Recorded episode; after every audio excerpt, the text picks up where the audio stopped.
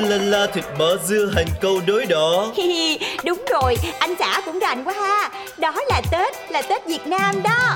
Nghe vẻ nghe về nghe về chúc Tết. Đầu năm Tết đến chúc chuyện an vui. Phủi phủi bao xuôi đi về quá khứ Vận mai thì giữ tích trữ tiền tài. Tin ở ngày mai tương lai tươi sáng Radio ráng mang Tết về nhà. Bạn từ phương xa cùng nhau nghe Tết Vì đó là Tết Việt Nam. Tết, đó là Tết Ngắm cành đào tươi bên bánh trưng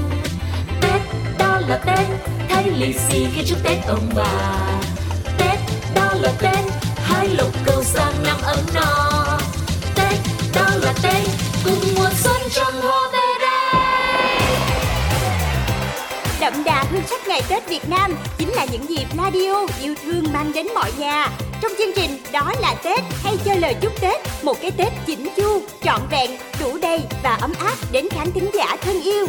Suốt dọc chiều dài đất nước, mỗi vùng mỗi miền đều có những nét xuân rất riêng. Tết đẹp vì Tết là nguồn lưu trữ truyền thống văn hóa phong tục tập quán chuyên từ đời này qua đời khác. Cùng điểm lại những nét đẹp Tết Việt với chương trình Đó là Tết, là Tết đó thôi. Đó là Tết, là Tết Việt Nam. Nghe về nghe về nghe về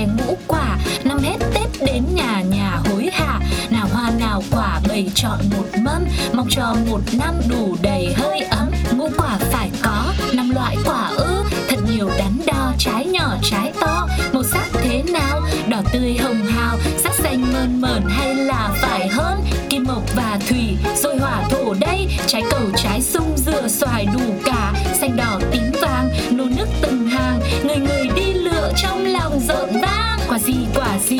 Chân thành mà chọn thường cũng hóa hay vận sự đều may, Như mùa bội trái, thơm ngọt đắng say, Tha hồ mà hái cả năm vẹn cho Chúc mừng năm mới, chúc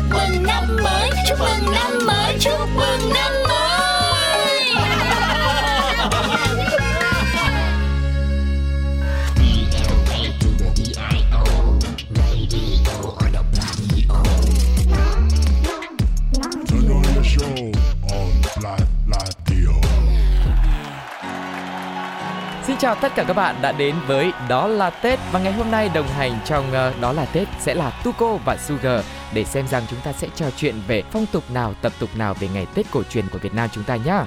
Yeah, và có thể thấy rằng mỗi dịp Tết đến xuân về, bên cạnh bánh trưng bánh tét này, hoa đào hoa mai này thì mâm ngũ quả là thứ không thể thiếu trên bàn thờ của mỗi gia đình Việt Nam. Vậy nguồn gốc của nó là đến từ đâu? Mâm ngũ quả có từ bao giờ? Hãy cùng khám phá với Đó là Tết nhé!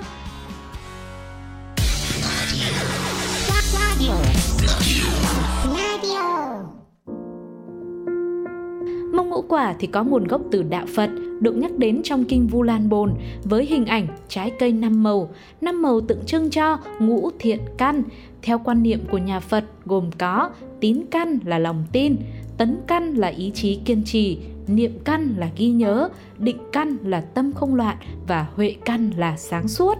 Chi tiết hơn một chút thì Kinh Vu Lan giải thích rằng khi Phật còn tại thế, Mục Kiền Liên vì muốn cứu khổ cứu nạn cho vong hồn của mẹ bị treo ngược chốn âm ti, ông cầu cứu Đức Phật thì Phật đã dạy rằng rằm tháng 7 là ngày chư tăng tự tứ, hãy đem thức ăn hoa quả cúng dường, chính là đem ngũ quả này dâng lên cho Phật tăng mười phương thì sẽ được vô lượng công đức và cứu khổ được cho mẹ. Như vậy, khi Đức Phật tại thế vào thế kỷ 5 trước công nguyên, ở Ấn Độ đã có tục cúng dường ngũ quả. Ở Trung Quốc thì truyền thuyết cho rằng thế kỷ 6 sau công nguyên, vua Vũ Đế nhà Lương là người đầu tiên mở lễ Vu Lan, sau đó thời Đường, thời Tống thịnh hành, rồi lan tỏa ra dân chúng và dùng trong lễ nghi cúng dường nói chung, rồi ờ, dần dần là tập trung vào dịp Tết. Các nước có Phật giáo thịnh hành thường bày mâm ngũ quả để dâng tiến Phật tăng và tiên tổ. Ngoài ra thì ờ, nhiều người cũng tin rằng mâm ngũ quả tượng trưng cho âm dương ngũ hành, kim, mộc, thủy, hỏa, thổ. Thế nhưng đây dường như lại là một quan niệm không đúng lắm. Chính xác thì theo nhà nghiên cứu văn hóa dân gian Nguyễn Hùng Vĩ, Đại học Quốc gia Hà Nội cho biết ngũ quả không tượng trưng cho âm dương ngũ hành. Trong các từ thư phương Đông cổ đại chỉ có kinh sách Phật giáo là giải thích về ngũ quả mà thôi. Đó là năm loại trái cây mà các tỳ khưu phải nấu chín hoặc là gọt vỏ mới được ăn. Thứ nhất là loại quả có hạt như là táo này, hạnh này, đào, mận. Thứ hai là loại quả có da như dưa, lê, dâu. Thứ ba là loại quả có vỏ như là dừa, hồ đào, thạch lựu.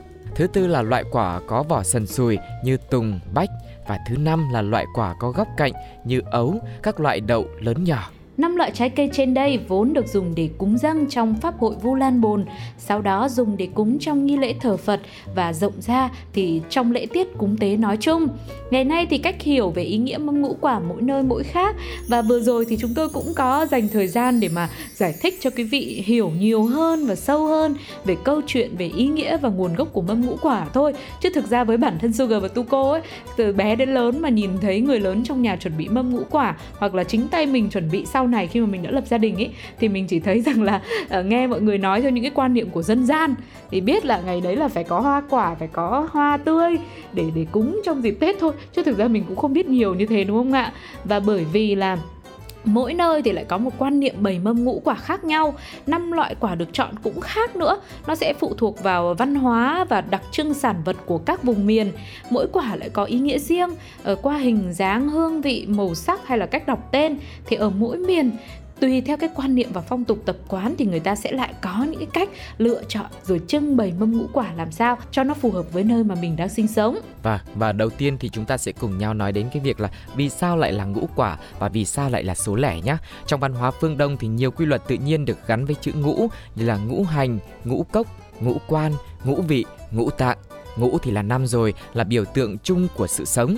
Ngũ quả thể hiện được sự đầy đủ các loại trái cây trong đất trời dùng để thờ cúng. Ở trong sách chiêm thư, người ta thường nhìn vào mâm ngũ quả và dự đoán mùa màng trong năm được hay là mất và dần dần về sau thì mâm ngũ quả trở thành tượng trưng cho sự cầu thị được mùa của người nông dân.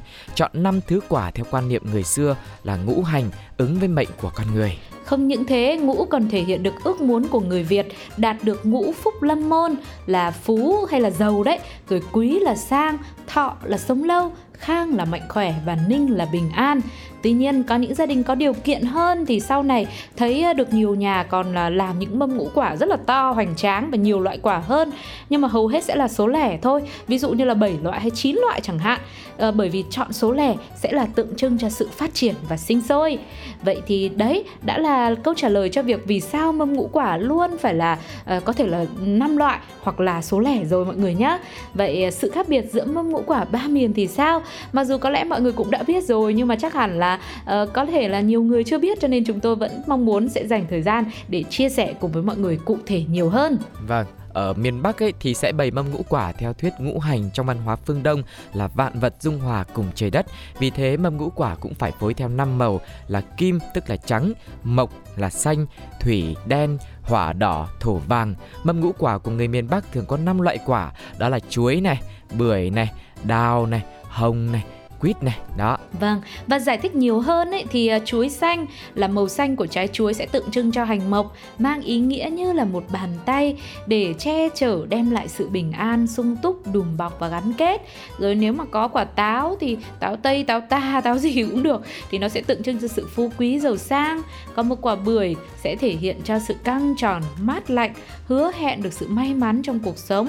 Rồi à, quả cam hay là quả quất thì trong miền Nam hay gọi là quả tắc ấy, thì theo âm hán của từ quất nó gần giống với âm của từ cát. Đấy vậy nên là khi bày quất trên mâm ngũ quả thì nó sẽ có ý nghĩa mang lại sự sung túc ăn nên làm ra dồi dào sức sống. Và và cách trình bày truyền thống là chuối thì mình đặt ở dưới ờ, đỡ lấy tất cả những cái trái còn lại ờ, mình sẽ bày ở bên trên. Và chính giữa sẽ là quả bưởi hoặc là quả phật thủ màu vàng.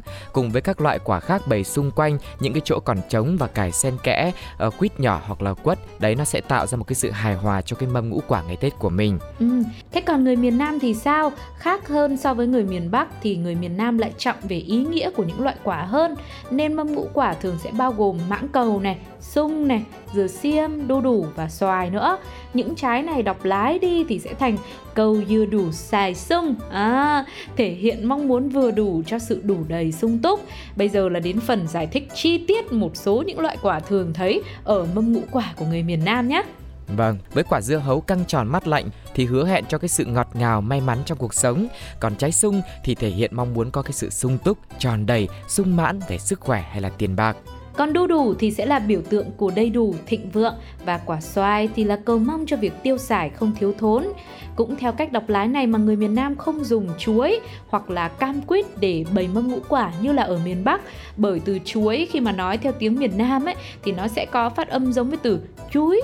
À, tức là chúi xuống không có ngẩng đầu lên được. Thì mà không ngẩng đầu lên được thì làm sao mà làm ăn mà may mắn được đúng không ạ?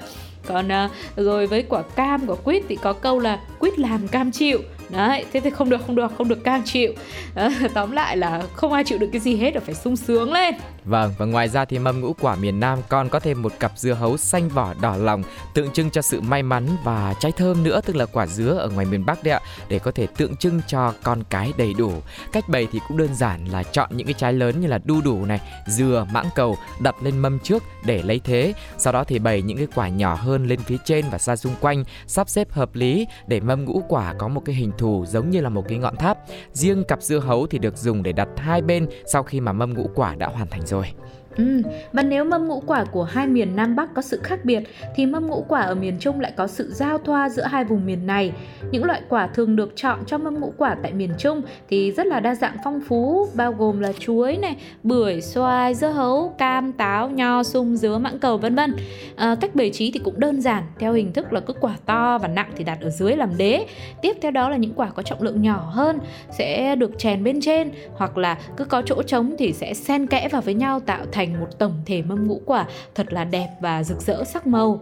À, không biết là quý vị cảm thấy như thế nào ạ? Với những chia sẻ của đó là tết thì mọi người thấy có đúng không? Chứ còn bản thân sugar và tuko thì cũng chỉ được gọi là trải nghiệm tận mắt nhìn thấy mâm ngũ quả của miền bắc hay là mâm ngũ quả ở miền nam thôi. À, còn mâm ngũ quả ở miền trung thì thực sự là mình chưa từng có cơ hội mà được đón tết tại miền trung cả. Cho nên rất hy vọng là sẽ đón nhận thêm được nhiều những cái ý kiến của các cô các bác này ờ, các người lớn trong gia đình của mình nếu mà mọi người có thêm những kinh nghiệm nào đó thì cũng có thể chỉ dạy lại cho bọn con hãy chia sẻ bằng cách là à, để lại bình luận trên ứng dụng FPT Play hoặc là nhắn tin về fanpage của Pladio nhé. Vâng, và ngoài ba cái cách uh, trưng bày mâm ngũ quả với số lẻ hay là đặc trưng của từng vùng miền Nam, Trung, Bắc ra thì tất nhiên là sẽ có những cái sự biến tấu nữa nhưng mà biến tấu như thế nào mà để chúng ta vẫn có thể giữ được cái ý nghĩa của mâm ngũ quả ngày Tết thì chúng ta cũng cần phải uh, chú ý những cái sai lầm cần tránh khi mà bày mâm ngũ quả nhá. Đầu tiên đó là bày quả đã chín già. Hoa quả mà đã chín thường có màu sắc rất là đẹp, chính vì thế mà nhiều người thường chọn để có thể là bày mâm ngũ quả. Tuy nhiên, nếu mà chọn một cái loại quả mà đã chín quá thì chắc chắn là chúng sẽ bị hỏng rất là nhanh mà chúng ta thường trưng bày mâm ngũ quả ngày Tết thường là từ 5 ngày cho đến một tuần đúng không ạ? Và đã chín rồi thì sườn sẽ không được để lâu và sức nóng của nhang cùng với cái thời tiết thay đổi của hiện nay nữa sẽ khiến cho những loại quả này nhanh hỏng hơn cho nên mọi người chú ý là chọn cái quả mà nó còn xanh hoặc là ương ương thôi nhá đừng có chín quá ừ. và một sai lầm nữa cần tránh khi bày mâm ngũ quả đấy là mọi người đừng có bày những quả nặng mùi cần phải tránh những loại quả như là mít hay là sầu riêng bởi vì là nó có mùi hương, nó rất là nồng say, đúng không ạ?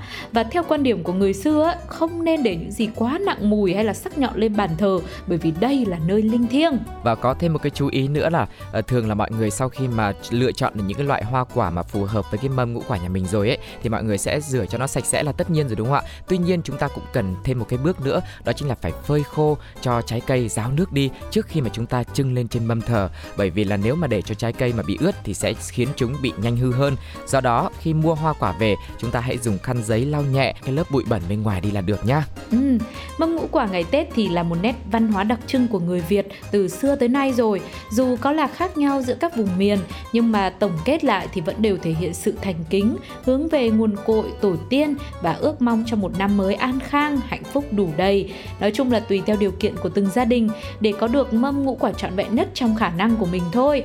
Và cái quan trọng nhất ý, vẫn là tấm lòng thành của chính mọi người là được rồi nhá. Chúc cho các bạn tết năm nay và tất cả những tết năm sau nữa, mình sẽ đều có một mâm ngũ quả thật là đẹp, thật là ý nghĩa, thật là hoành tráng cho gia đình của mình. Vâng và bên cạnh đấy thì cũng rất là mong là mọi người hãy chia sẻ với đó là tết những câu chuyện của mình liên quan đến mâm ngũ quả, những hình ảnh hoặc là những cái ý nghĩa hoặc là những cái biến tấu trong mâm ngũ quả nhà mình nhá. Bên cạnh đấy thì hãy đón nghe đó là tết với những cái phong tục tập quán tiếp theo mà Pladio sẽ chia sẻ cùng mọi người. Còn bây giờ thì xin chào và hẹn gặp lại lại. Bye bye. Bye bye.